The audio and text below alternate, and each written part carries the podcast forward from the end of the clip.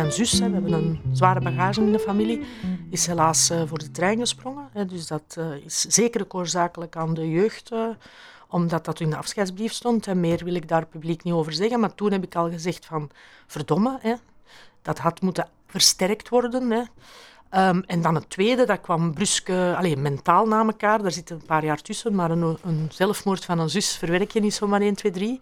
Um, was er Jordi. En daar heb ik 15 maanden, 18 diensten om hulp gevraagd. Een goede dag aan iedereen die luistert naar deze Mo-podcast, de Mo Q&A. En voor deze uitzending of voor deze aflevering van uh, Q&A hebben we Saskia van Nieuwenhoven op uh, bezoek. Saskia uh, hoeft nauwelijks introductie bij de meeste van onze luisteraars of lezers, maar is een journalist die zich al heel lang bezighoudt met, met jongeren, kwetsbare jongeren ehm, zowel in de rest van de wereld. Uh, Saskia heeft gewerkt in Marokko en Nepal, uh, onder andere, of Burma. Uh, maar is in toenemende mate toch iemand die met heel veel expertise praat, onderzoek voert en, en publiceert rond de jeugdzorg in Vlaanderen, in België. En daar behoorlijk kritisch rond is. Saskia, heel erg bedankt dat je tussen die drukke bezigheden toch tijd gemaakt hebt voor dit gesprek met Mo. Um, als eerste vraag uh, denk ik dat het, uh, dat het goed is om even terug te stappen van, uh, van de concrete praktijk waar je vandaag mee bezig bent en eens even te kijken naar de vraag waarom je daarmee bezig bent. Je, je maakt daar geen geheim van dat je zelf ook een, een verleden in een instelling hebt. maakte dat het bijna onvermijdelijk dat de volwassen Saskia van Nieuwenhoven zich journalistiek met dit thema ging bezighouden? Of was dat juist een groter probleem en heb je daardoor langer getwijfeld om het te doen? Um, het was zeker vroeger een groter probleem. Ik heb heel lang in het buitenland uh, verslaggeving gedaan of daar bewust gewerkt, omdat ik dacht, ik kan niet voldoende afstand nemen van mijn eigen verleden om eigenlijk op een objectieve manier waar te nemen wat er schort hè, aan heel die jeugdzorg of wat er ook goed verloopt. Hè. Um, maar ik heb daar denk ik twaalf jaar voldoende afstand genomen. Hè, dus daar zit een heel gat uh, tussen, uh, wat als vlucht kan worden weggezet. Waarschijnlijk ben ik op 18 jaar ook met Fuck You jeugdrechter uh, beginnen reizen. Um, en ik ben nu met een stabiele rug teruggekomen waar ik merk dat jongeren, de kinderen zelf, uh, heel gemakkelijk vertrouwen leggen in mij, omdat ik dat verleden heb en daar dat kenbaar maak. Maar ik zelf zie niet zozeer nu, uh, op de dag van vandaag, een sterkte in dat verleden. Hè. Ik denk dat de sterkte is dat ik een affiniteit heb met kwetsbare kinderen. En dat zij um, zich uh, vertrouwd en veilig voelen. Hè. En daar zal ik de stem blijven. Want als er duizend kinderen, hè, dat is, uh, in, en daar heb ik wel mijn verleden mee om daar uh, te weten wat dat betekent, eigenlijk in wacht staan, hè, in prior wacht, omdat ze uh, drie PV's hebben van slagen en verwondingen.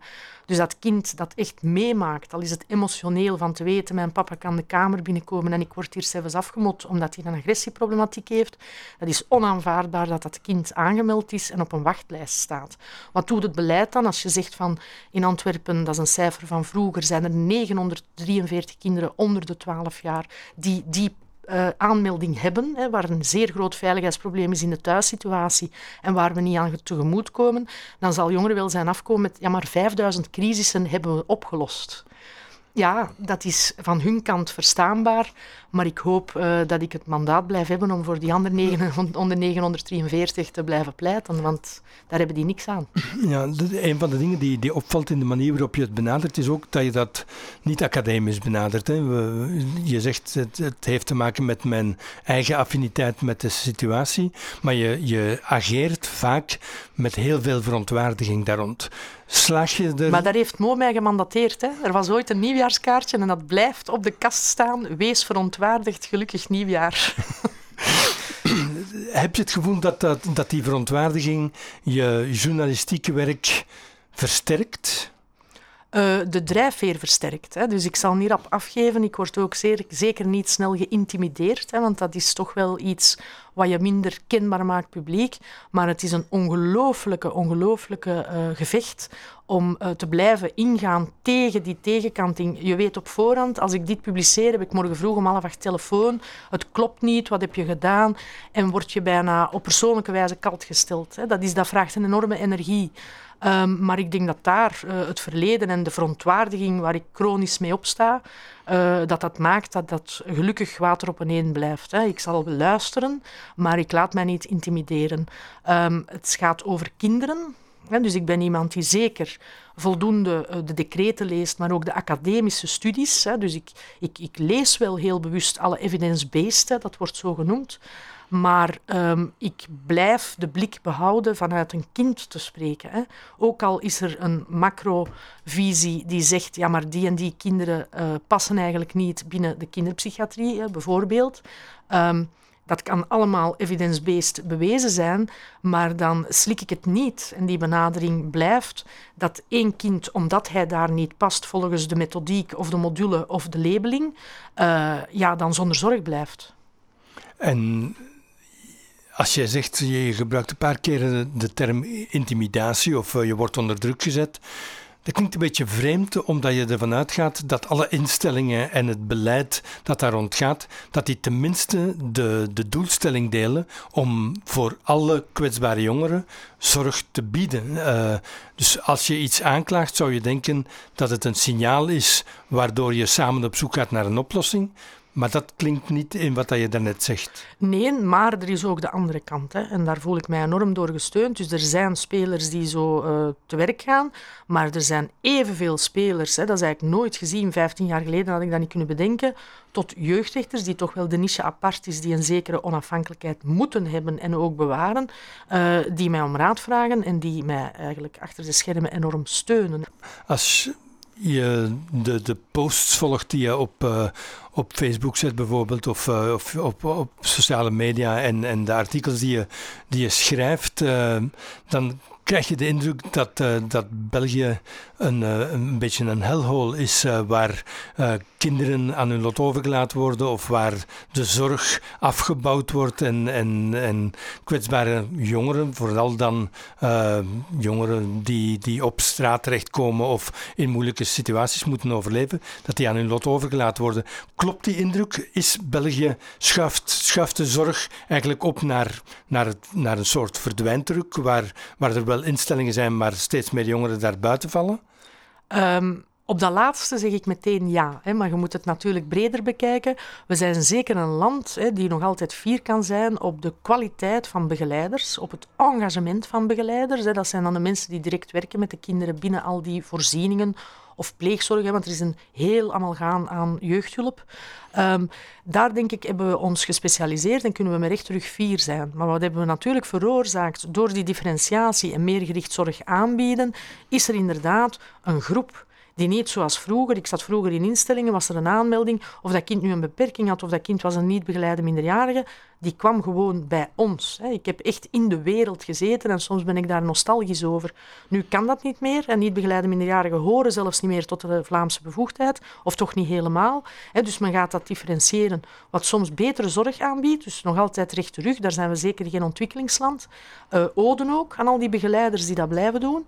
Maar wat krijg je en creëer je daardoor door die professionalisering en door die enorme administratieve druk die dat meebrengt, krijg je inderdaad veel kinderen die uit de boot vallen. En daar denk ik dat we soms eens een overtreffende trap duidelijk mogen zijn, omdat ik het niet aanvaard. We zijn een rechtsstaat, we zijn nog altijd een beschaving we zijn toch ook nog een rijk land, hè, ook al klinkt dat minder en minder. En het is onaanvaardbaar dat er kinderen op straat leven. En dat is soms realiteit. En, en als je dan naar dat brede veld kijkt, waar zit dan de grootste kwetsbaarheid? Wie van de, van de jongeren maakt het meeste kans om echt uit de boot te vallen en, en dreigt verloren te gaan? Die kinderen die helemaal geen context meer hebben. Hè. Dus wat is daar een beetje de historische geschiedenis? Ik hoor daarbij, hè. Ik ben, uh, mijn moeder werd te gevaarlijk bevonden als ik negen maanden oud was en daar werd werkelijk niet meer aan gewerkt. Hè. Dus het enige wat ik van haar weet is dat ze nog leeft op vandaag. Ik heb die nooit ontmoet, ik weet enkel te gevaarlijk. Um, daar heeft men een inhaalbeweging gedaan die zeker positief is om te zeggen, ja, ook al zijn daar antecedenten. Dat kan een levensdelict zijn, of een psychose, of een verslaving, of een agressieproblematiek. We gaan toch proberen, en contextwerking heet dat, om met die ouders aan de slag te gaan. Fantastisch, ook vanuit het oogpunt van het kind, want je hebt je identiteit. Hè? Ook al is dat soms met begeleidbezoek of in de gevangenis, je weet waar dat je vandaan komt.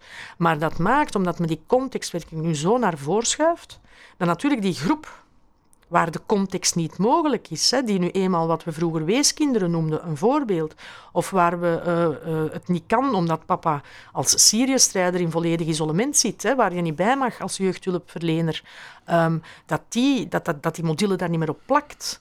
En dat, uh, dat was ook het verhaal van Jordi, helaas. Hè, dus dat die jongeren, die worden zo binnen die modules op contextwerking gericht en versterkend gezet, ze hebben dat niet. Hè. Je kunt geen context creëren. Hè. Je kunt geen mama die zegt mijn kind bestaat niet, wel overtuigen dat dat kind bestaat. Dus dat is een band die, niet, die er niet meer is. En daar maak ik mij zeer zware zorgen over, want die dreigen, en helaas zitten die tot in mijn living, uh, op 18 jaar volledig in een, een, een, ja, een gat te vallen, uh, in een kwetsbaarheid die natuurlijk nog ondersteuning vraagt. Je zegt, je verwijst naar, naar de living. die, waar je momenteel aan het veranderen bent, want uh, je zit eigenlijk volop in een, in een verhuis. Uh, maar je, hebt, je vangt op dit moment een aantal jongeren zelf op. Ja. Uh, waarom doe je dat? Eh, dat is tweerlei. Ik denk, mijn zus, hè, we hebben een zware bagage in de familie, is helaas voor de trein gesprongen. Dus dat is zeker oorzakelijk aan de jeugd omdat dat in de afscheidsbrief stond. En meer wil ik daar publiek niet over zeggen. Maar toen heb ik al gezegd van, verdomme, hè, dat had moeten versterkt worden. Hè.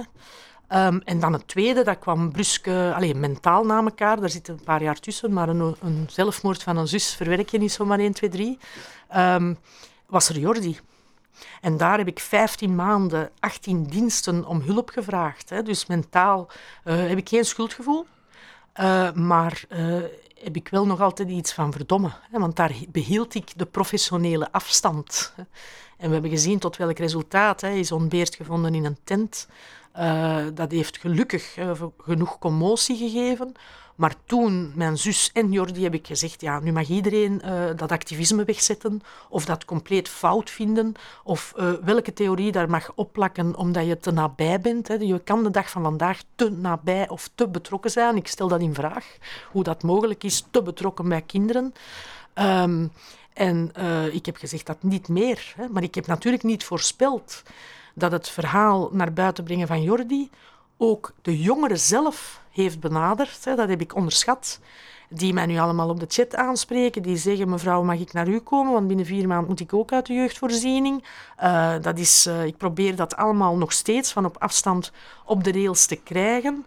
Uh, begeleiding zegt dan, oeh, maar tegen mij zegt hij dat hij weg wil op 18. He, als ik een jongen aanmeld, ze gaat tegen mij toch iets anders. Hij heeft een bepaalde angst en daar in gesprek te gaan.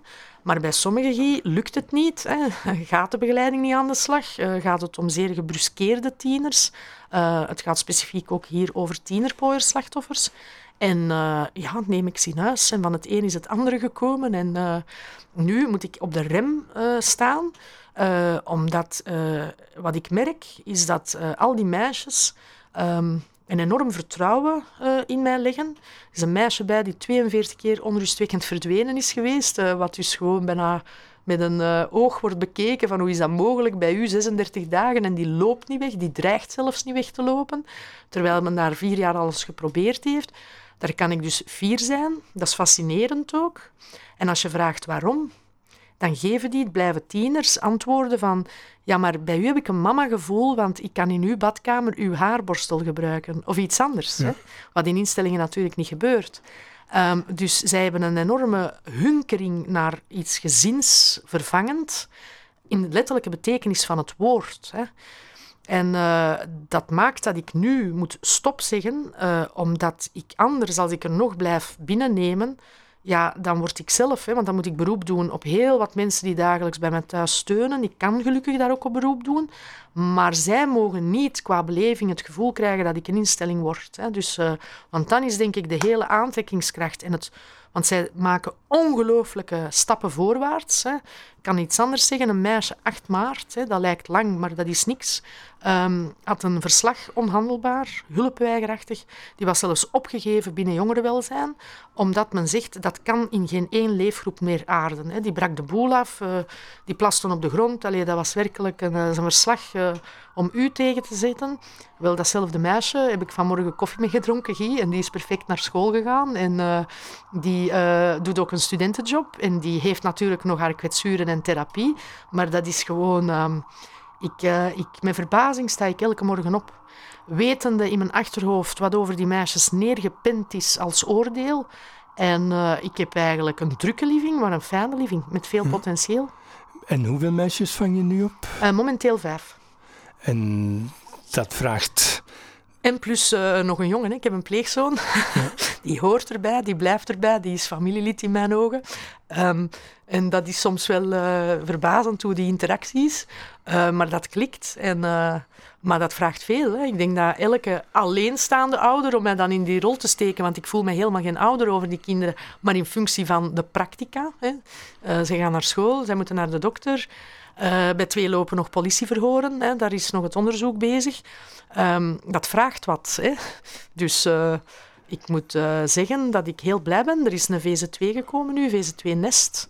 Um, ja, dat is een enorme opsteker. Hè. Dus dat, ik heb dat lang niet gewild, omdat ik dacht, ja, maar de zoveelste VZ2, dit is de taak van de overheid. Hè. Maar op den duur moet je toegeven, en vooral voor het welzijn van de meisjes. Hè, omdat als je beseft, ja, maar wat als ik morgen wegval, hè, dan moeten er toch voldoende buddies en vertrouwensfiguren zijn die dat uh, kunnen invullen. Hè. Dus ik hoop dat ik het zelf nog tien jaar kan draaien. Maar ja, die realistische blik daarop um, moet wel bekeken. Hè. En hm. dus uh, ik ben zeer blij dat er nu mensen bereid zijn om dit collectief te dragen. Hè. Je bent er nu hoe lang mee bezig met die concrete opvang? Veertien maanden. Wat heb je in, in dat dikke jaar geleerd dat je daarvoor, in al die jaren dat je er toch ook rond actief was en rond onderzoek deed, wat heb je nu geleerd dat je daarvoor niet wist? Uh, te veel. ik bedoel daarmee, uh, ik was soms uh, fier, elke mens is ijdel, op stukken die dan nog eens zeker een nominatie kregen rond jeugdzorg, artikels, maar ook beeldreportages. Um, en ik moet nu beseffen, door deze meisjes in huis te halen, die eigenlijk als slachtoffer beleidsmatig heeft maar enkel het antwoord van opsluiting, um, ja, dat ik versteld sta en mijn eigen artikels moet herschrijven. Uh, waar ik nog uh, de positieve noot uh, overtuigd was dat dat was. Hè. Ik geef een voorbeeld. Um, kindergeld is gevrijwaard bij elk kind onder toezicht van een jeugdrechter. hoe naïef kon ik zijn? Hè? Want ik heb er ondertussen twee in mijn living die toch na jaren gemeenschapsinstelling kindergeldloos zijn, hè? die ook niet verzekerd zijn bij de mutualiteit. Um, dat is uh, ook heel, al die slachtoffers hè, die zijn wettelijk geplaatst, maar dat heeft totaal, totaal geen binding met andere kokers, andere verplichtingen. Um, die worden drie jaar opgesloten. Uh, vraag maar eens nu. Hè. Ik heb een meisje van 17 die nog leerplichtig is. Ik wil die inschrijven op school. Ja, wat zet je daarop, Guy? Wat zet je daarop? Drie jaar Bernum? Met een beeldvorming die denkt, Berenem, als de mensen het al kennen, ja, dat gaat over misdrijf omschreven feitmeisjes. Dit is een slachtoffer. En dat is haar privacy op papier moeten zetten. Maar ga dan maar eens gewoon kijken naar een attest dat verklaart waarom zij drie jaar niet op school was. zij is eh, uit een appartement gehaald in een heel zwaar Albanees milieu. En ik vind dat onthutsend. Onthutsend dat uh, daar waar je net in mijn ogen, dat is mijn mening, uh, iets van het meest erge kunt meemaken als mens. Want dat is nacht op nacht op nacht uh, zes, zeven klanten moeten ontvangen onder dwang.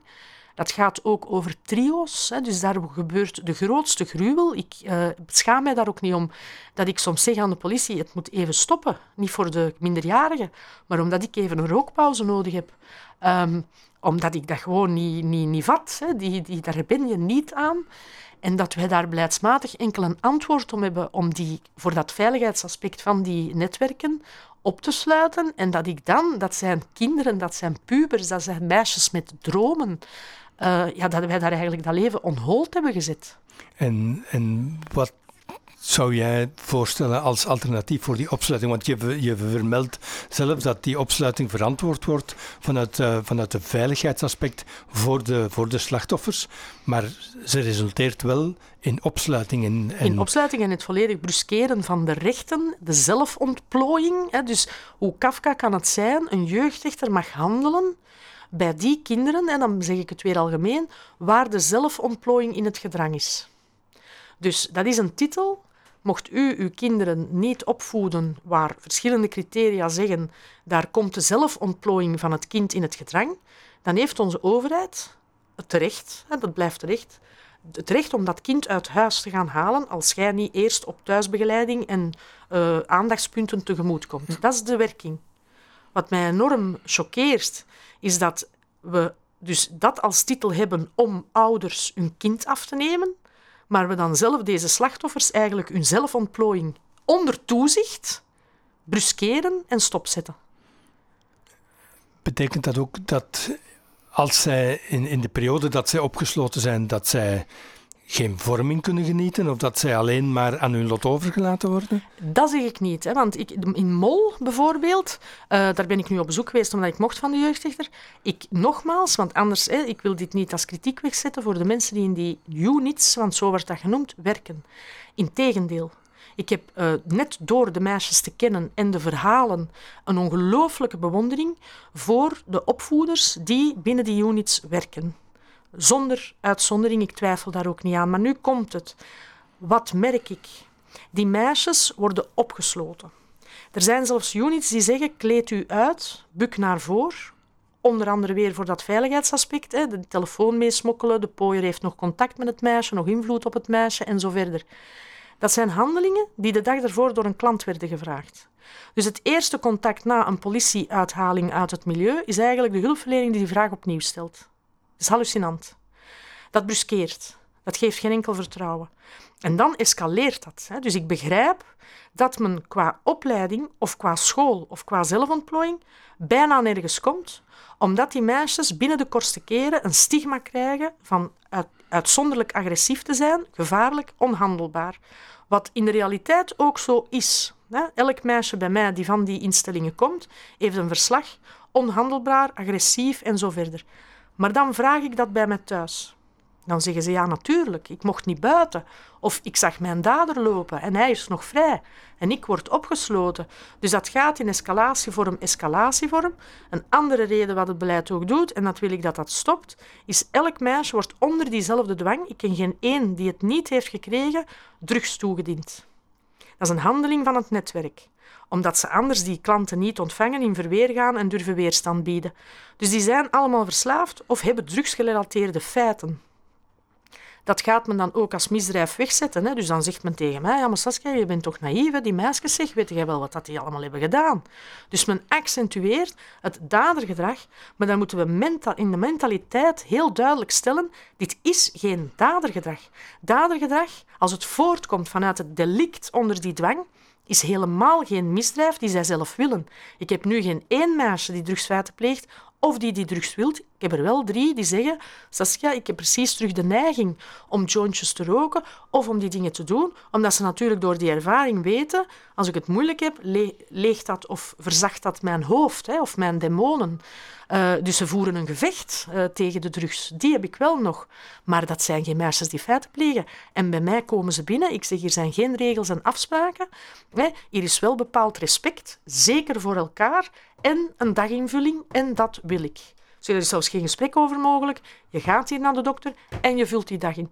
En onmiddellijk om zo te handelen, uh, doen zij dat. Hè. Het is hout vasthouden natuurlijk, maar doen zij dat. En dus uh, dan is jouw vraag, hè, opleiding en zo verder, kan dat? Nee, waarom niet? Niet omdat enkel de sector het niet doet, maar omdat dat hele gevolg. Hè, en ik heb helaas geen toegang tot die studies, maar ik ben persoonlijk overtuigd dat we, elk van ons, moesten we de test doen. Hè, dat is niet zo eens een nachtje voor de mediashow gaan slapen in de gevangenis van Bernum, hè, met alle media. Nee, nee, echt weten, hè, want het psychologische, ons eigen laten opsluiten waar we geen tijdspannen krijgen wanneer de sleutel van de deur gaat, ja, dan worden wij allemaal beesten. En dat maakt dat nu aan die meisjes dat allemaal niet wordt aangeboden, omdat de stigma en de druk blijft. Hè. Ja, die zijn onhandelbaar, dit en dat. Zullen erbij zijn? Misschien wel. Hè. Ehm, uh, misschien heb ik ook het geluk om de sterkere van die slachtoffers te hebben. Uh, daar moet ik mij nog altijd van, voor behoeden, hè, want ik heb contact met 28 minderjarige slachtoffers, maar ik heb maar de ervaring met acht bij mij thuis. Hè, dus die werkelijk uh, opstaan en gaan slapen in het afgelopen jaar. Um, maar ik denk dat, allee, dat kan ik niet als studiemateriaal wegzetten. Hè. Alweer dat niet-academische, dat ik inderdaad altijd verzaak. Maar ik hoop toch dat acht van de 28 die beleidsmatig enkel werden opgesloten en die het nu uh, met rassen schreden, maar echt uh, met volle overtuiging goed doen. Hè. Die gaan naar school. Die, ik sta soms versteld, van de sterkte dat die meisjes hebben. En, en krijg je dan ook op basis van die ervaring en, en van die inzet en, en wat je uit hun verhalen leert, niet alleen de verhalen van, van het verleden, maar ook het verhaal dat ze zelf schrijven nu, krijg je dan ook beter toegang tot uh, degenen die beleid bepalen, uh, ofwel op regeringsniveau of op instellingenniveau? Ja, ik ben gekend als kritisch en ik denk dat het geen publiek geheim is dat ik niet de rode loper krijg bij het agentschap jongerenwelzijn. Hè. Ik denk niet dat dat ook morgen gaat gebeuren. Maar uh, ik ben voet bij stuk blijven houden en de resultaten zijn er. Hè. Acht meisjes die normaal, uh, mocht ik uh, niet bestaan, nog verder in die geslotenheid, wat fortuinenkost ook, uh, hadden gezeten. Daar denk ik dat men naar luistert. Hè. En dat begint zeker vanuit de sector Integendeel, allee, zelfs een verhogende trap. Ik bedoel, er zijn nu tehuizen die die financiering krijgen voor hun expertise en mij bellen, wat kunnen we doen? Dus zover is het gekomen, dat is een waarheid. Um, maar het kabinet, hè, als je dan een beetje de politiek speelveld weet, hè, uh, dat is een cadeau, die zijn nu wel uh, mee. En natuurlijk onder voorbehoud in de zin dat er was een rapport van Child Focus. Hè. Uh, die, hebben dat, uh, die hebben alle verdiensten hier. Uh, ik bedoel, die hebben een zeer goed rapport naar buiten gebracht, die eigenlijk iedereen heeft wakker geschud. Hè. We wisten eigenlijk, we dachten Loverboys, dat is Nederland. Um, ja, dat was onthutsend. En daar heeft minister Van Deurzen zijn verantwoordelijkheid genomen. Hè. Dat zegt hij ook persoonlijk, van ja, maar ik had toen het advies van de magistratuur, maar ook van de expertenwereld, om te zeggen, ja, die moeten we opsluiten, want dit gaat over heel zware netwerken en die helaas nog altijd uh, in de Albanese richting gaan. Um, en hij heeft dat advies gevolgd. En dus een minister is in mijn ogen iemand die zich laat adviseren door experten. Dus hij heeft gedaan wat hij moest doen. Alleen weet hij nu, en hij luistert naar mij, hij ziet ook letterlijk het resultaat, hij kan daar niet omheen. Die meisjes gaan allemaal in vrijheid perfect uh, doen die eigenlijk wat van een puber verwacht wordt. Maar daar zit hij nog altijd stropegie.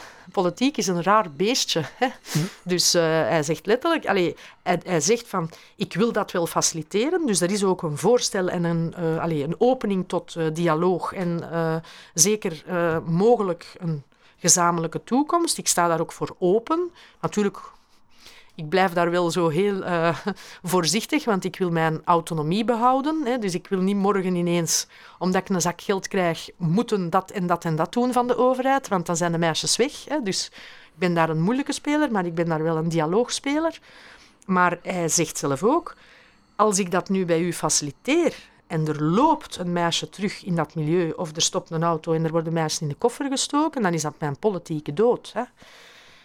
Uh, en dat is natuurlijk het verschil tussen een minister zijn en ik, die uh, elke dag smeekt en hoopt dat dat niet gaat gebeuren, maar die uh, met mijn gevecht dat ik voer, mocht dat in het slechtste scenario gebeuren, ik niet gezichtsverlies dient te lijden.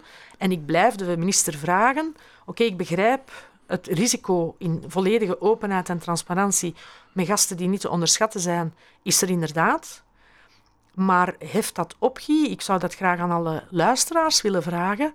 Of je nu omwille van een mogelijk risico van ernstige netwerken dan de andere kant gaat kiezen. En hier eigenlijk, ik ken, uh, ondertussen zijn er 39 gekende, erkende slachtoffers. Hè, dus met justitie die de daders kent en vervolgd heeft. Um, ga je om dat risico, dat dan een politieke dood zou kunnen betekenen, omdat je dat faciliteert, 39 meisjeslevens bruskeren en stilzetten en stopzetten? Dat is een vraag voor de luisteraar, waar, waar ik niet op moet antwoorden. Ik moet nog een bijkomende vraag stellen. Misschien moet je uh, voor de mensen die luisteren toch even wat toelichting geven bij die realiteit van die loverboys. Uh, want je verwijst naar, naar het rapport van Child Focus. Uh, dat is in de media geweest, maar wellicht weten mensen te weinig waarover het dat gaat. Er is de afgelopen jaren is er eigenlijk hard gewerkt aan, aan een soort bijstelling van, van beeldvorming rond prostitutie. We spreken vaker over sekswerk dan over prostituties enzovoort. Uh, maar, maar de realiteit waar jij naar verwijst, die valt niet onder de term sekswerk, want dat gaat over minderjarigen die misleid worden. En dwang. Ik ben iemand die, uh, chapeau zelfs voor vrouwen die kiezen om in uh, allee, sekswerk aan te bieden. Hè. Dat is, uh, ik vind dat uh, bewonderenswaardig dat je dat kan. Ik, ik ben zeker niet bij die groep. Ik uh, kan me dat niet voorstellen dat een vreemde man uh, mij aanraakt. Maar, um, dus ik ben zeker voor het zeer legaal stellen en het vrijwaren uh, van dat, dat feit in onze maatschappij. Maar even krachtig hè, moeten we ons verzetten tegen alle mogelijke vormen van uitbuiting of dwang. Al helemaal als het kinderen betreft. Hè. daar is de leeftijd minderjarig absoluut een, een dubbel bezwarend feit. En hoe gaan die te werk? Child Focus heeft terecht in het rapport uh, ook toen al aangegeven dat het vaak om meisjes gaat die al in jeugdzorg zitten. Hè. En helaas, uh, de privacy kan ik niet schenden, maar ook mijn living is daar meteen het volledige bewijs van. Deze meisjes zijn vaak al van geboorte geplaatst. Dus dat zijn zeer zware contexten waar zelfs bij iemand de opa de papa is. Hè. Dus om maar een schets te geven van wat de geschiedenis is van deze meisjes. Waar dus eigenlijk die contextloosheid hè, of dat hele bruske, ja, gewoon onbestaand is, of waar eerder heel ernstige mishandeling tot incest in uh, de familie was. Dan worden die uit huis geplaatst. Dus terecht, soort child focus werd gezegd, dat zijn gasten die zeer uh, vernuft uh, kiezen en, en die meisjes eruit pikken. Hè. Niet dat meisjes die thuis opgevoed worden uh, gevrijwaard zijn, maar een 90% zijn kinderen uit instellingen, dus dat is toch wel een zeer groot cijfer. En dat dat is omdat die hunkeren naar affiniteit. Hè. Dus wat Child Focus gedaan heeft, denk ik, is zeker daarin de waarheid benoemd en geschetst hè, met onderzoek. Dat klopt, hè. dat zijn meisjes die heel hard hunkeren naar die affiniteit of die vervanging van die mama en papa uh, dat ze niet hebben. En dat mag dan ook zo goed in die instellingen gebeuren. Ja, je gaat naar school, daar zien ze een cadeau op een verjaardag van de papa of de mama staat aan de schoolpoort. Voor een kind blijft dat een heel zwaar iets dat je dat niet hebt, hè, die mama en die papa. Maar het is dubbel. Hè. Wat ben ik nu uh, verder gaan onderzoeken, of, of stel ik vast, hè, uh, dat is dat het inderdaad meisjes zijn die hunkeren naar die affiniteit, waar die pooiers via sociale media direct gebruik van maken. Maar en daarom dat ik ook ostentatief, uh, zonder justitie te zijn, over netwerken en georganiseerde misdaad spreek, want dat kan je niet individueel uh, verzinnen, dan gaat men nog eens een selectie maken binnen die jeugdinstellingskinderen. Dus een van de eerste ronselvragen, ik heb geen één meisje dat zegt dat dat niet gevraagd is, is heb jij nog contact met uw mama en uw papa? Dus ze gaan binnen die kwetsbare groep die hunkert naar affiniteit ook nog eens die kinderen eruit uh, pikken. Wat verklaart dat mijn living een living is waar helaas bij geen enkel meisje, ook al zijn het allemaal Vlaamse meisjes, hè, uh, ik kan de namen niet vrijgeven, maar ze laten allemaal naar Elsken en Anneken. Ik bedoel, hè, um, dat die uh, nog naar mama of nog naar papa kunnen. Dat is een onmogelijkheid in die voorgeschiedenis. Hè, en dan worden die geronseld. Wat is daar de reden van de uh, pooiers? Eén, uh, qua verdwijningsbericht en melding zit je dan in een veel zwakkere niche. Uh, men doet dat vaak niet. Hè. Dus al deze meisjes, ook heel onthutsend, uh, zijn binnen overheidsvoorzieningen uh, verdwenen. ik kan dat tot de dag van vandaag niet verstaan. Soms op de leeftijd van 14 jaar. En uh, ik dacht ook, alweer naïef, uh, daar komt dan direct aan elke buspaal een verdwijningsbericht. Uh, ik zeg niet dat het niet gebeurt, hè, maar de druk van de mama en de papa die daarachter staat, is er niet. Dus het gebeurt toch wel niet of traag. Daar maak ik mij heel erg zorgen over, want ik denk willekeur staat toch in de grondwet. Plus een kind dat verdwenen is, je m'en fous of dat er ouders zijn of niet, daar hebben we onze verantwoordelijkheid te nemen. Dat is mijn mening daarover. En dus dat is al het eerste, die pooiers beseffen dat. Ook qua burgerlijke aansprakelijkheid. Ook dat is Niet te geloven. Al die meisjes hebben de grootste horror meegemaakt. Met acht jaar effectief, met negen jaar effectief, waar als je mensenhandel volgt toch weet dat dat heel zware dossiers zijn. Hè. Dat is niet niks. Dat hebben de topadvocaten van verdediging. Dus je moet echt de bewijs van die extra bezwarende element mensenhandel hebben voor je zo'n veroordeling hebt. En dan blijkt uh, ik zou graag morgen telefoon krijgen op deze uitzending. Om dan, hè, want ik hoop dat ik niet uh, de waarheid uh, heb gevonden omdat ik nog geen enkel meisje heb waar een schadevergoeding is geregeld of is opgevolgd. Omdat dat ook weer stop staat wanneer die ouders eerder een contactverbod hebben op drie jaar, de domicilie blijft daar wel staan, dat is ook zoiets van jeugdzorg, maar er is geen enkele band. Dan rollen die, en dat is echt soms in de koffer gegooid of zo verder, in zo'n enorm ernstig milieu waarvan dat geen drugs wordt toegediend en zes klanten moeten ontvangen worden. En dan uh, worden die opgesloten. Hebben ze wel een voogd ad hoc en een advocaat die de strafzaak pleit dan wordt ook vaak in het vonnis gezet hè, verdere opvolging door uh, voor de burgerlijke afhandeling, uh, want uh, zij hebben recht op schadevergoeding. Ah, wel, ik blijf zoeken. ik heb al heel wat gebeld en ik vind geen enkele advocaat die zegt, ah ja, dat is allemaal geregeld. Um, of in tegendeel, en dan dacht ik, breekt u klomp. Ik heb zwart op wit een advocaat gevonden van een meisje die nu bij mij leeft en die zei, ah, kan ik eindelijk haar spreken en zeg, wat bedoelt u? Want die zat dus in een overheidsinstelling in Vlaanderen, geweten door de jeugdrechter. Ja, ik mocht op beroepsgeheim niet met mijn cliënt spreken. Ja, ik dacht, ik heb dat vijf keer opnieuw gevraagd. U bent gemandateerd als advocaat. Uh, hallo? En de jeugdsector zegt, ja, op beroepsgeheim kunnen wij u niet uh, toelaten. Uh, dat is Kafka in het kwadraat. Hè? Dus dat is... en dus hoe gaan die te werk? Ja, die, hun die hunkering proberen zij in te vullen. Um, pas op, beleidsmatig doet men daar al veel aan. En men leert al wel en zo. Die spelers uh, in het veld proberen meisjes weerbaar te maken. Proberen voor de gevaren uh, te zeggen van ga niet zomaar met een vreemd profiel hè, in contact. Maar je hebt dan natuurlijk die meisjes die al sowieso zonder ouders zitten, eenzaam op hun kamertje, vaak in de instelling. Hè. Ook al doen de begeleiders hun best, dat is hun beleving. En natuurlijk, als een jongen dan zegt, hey, je ziet er mooi uit, amai, hoe mooi, haar heb je, is de weerstand van een tienermeisje om te zeggen, oei, maar ik ken die jongen niet, ik ga niet antwoorden, natuurlijk heel zwak. En vaak hebben ze wel de weerstand, want dat ben ik nu ook aan het onderzoeken. Zeggen ze, ja, maar ik mag met jou niet afspreken, ik weet niet wie jij bent, hè. Ik, ben, ik heb begeleiding. En lukt dat in die eerste fases, maar dan volgt een telefoon van de jeugdrechter, eh, of nieuws van de jeugdrechter, van ja, uh, mama uh, blijft in Amerika wonen, of papa blijft tien jaar in de gevangenis. Moeten ze dat slecht nieuws verteren, daar waar ze hoopten dat ze mama eens konden zien of papa eens kunnen zien. En stelt die jongen die vraag opnieuw en dan valt die weerstand weg. Dus het is echt misbruik maken van die kwetsbaarheid. Wat ik mij ook ongelooflijke zorgen over maak. Ze weten enorm veel van de privé.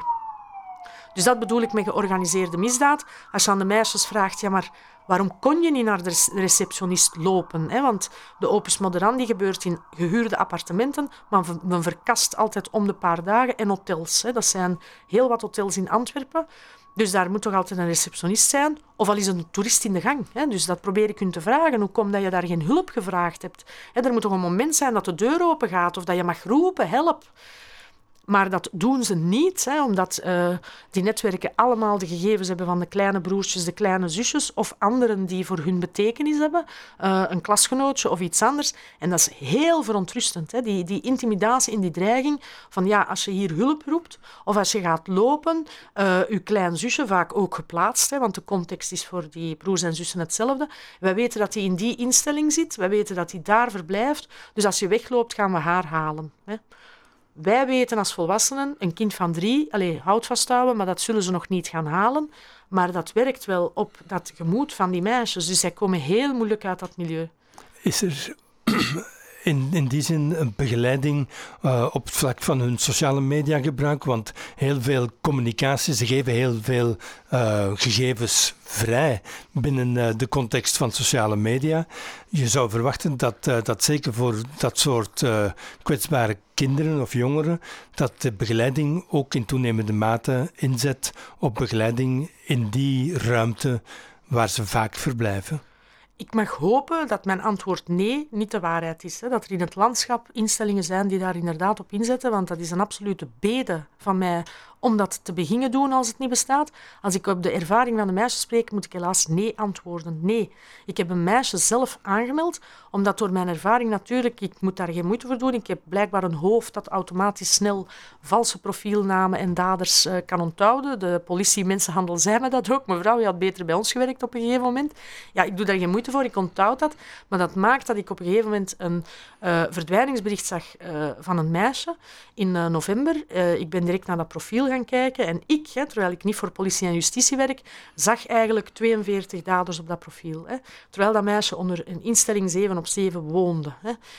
Dat is een antwoord op uw vraag, mijn persoonlijk antwoord. Hoe kan dit? Hè? Hoe kan dit? Men zegt dan, want ik heb ook de voorziening daarop aangesproken, ik zeg maar alleen, in november had hij al zoveel daders. Dat is op zich niet strafbaar, maar als je weet wie dat, dat zijn, daar zijn ook veroordeelde pooiers bij met zeven jaar effectief, uh, dan is daar toch een, een, een groot alarm. Hè? Dan moet je toch mee praten, zoals een ouder zou doen. Maar daar is het antwoord, ja, maar zij hebben vanaf 16 of eerder privacyrechten. Hè. Zij mogen niet zomaar uh, de telefoon afnemen. Uh, zij mogen niet zomaar kijken naar dat profiel. Uh, ik ben niet degene die nu meteen privacy een klein iets vindt. Hè. ik denk dat privacy, hè, ik zit in de raad van bestuur voor de Liga, een zeer belangrijk iets is, maar ik roep wel op tot debat. Hè. Tot waar is het recht van een kind in privacy onder toezicht? Um, uh, een excuus om die profielen niet te monitoren en te volgen. Want de gevolgen zijn voor het leven. Hè. Ik denk dat de kwetsuren, uh, dat je daar een plaats moet voor vinden, dat je dat nooit meer vergeet wat je daar hebt meegemaakt in die netwerken. En um, ik stel ook de vraag, wat is privacy schending als je binnen beroepsgeheim als begeleider dat mee monitort. Dus ik, uh, ik heb het daar heel moeilijk mee om dat als, uh, als een, een antwoord weg te zetten. Hm. Zeker omdat ik de gevolgen nu letterlijk ken. Heel erg bedankt voor, uh, voor dit getuigenis, voor dit gesprek. Uh, dat we misschien onder de, de hoofding kunnen zetten dat de zorg die een samenleving biedt aan kwetsbare kinderen en jongeren, dat dat een, een belangrijke graadmeter is voor haar beschavingspeil. En dat er wat dat betreft aan onze beschaving toch nog wel wat werk is. Saskia, heel erg bedankt.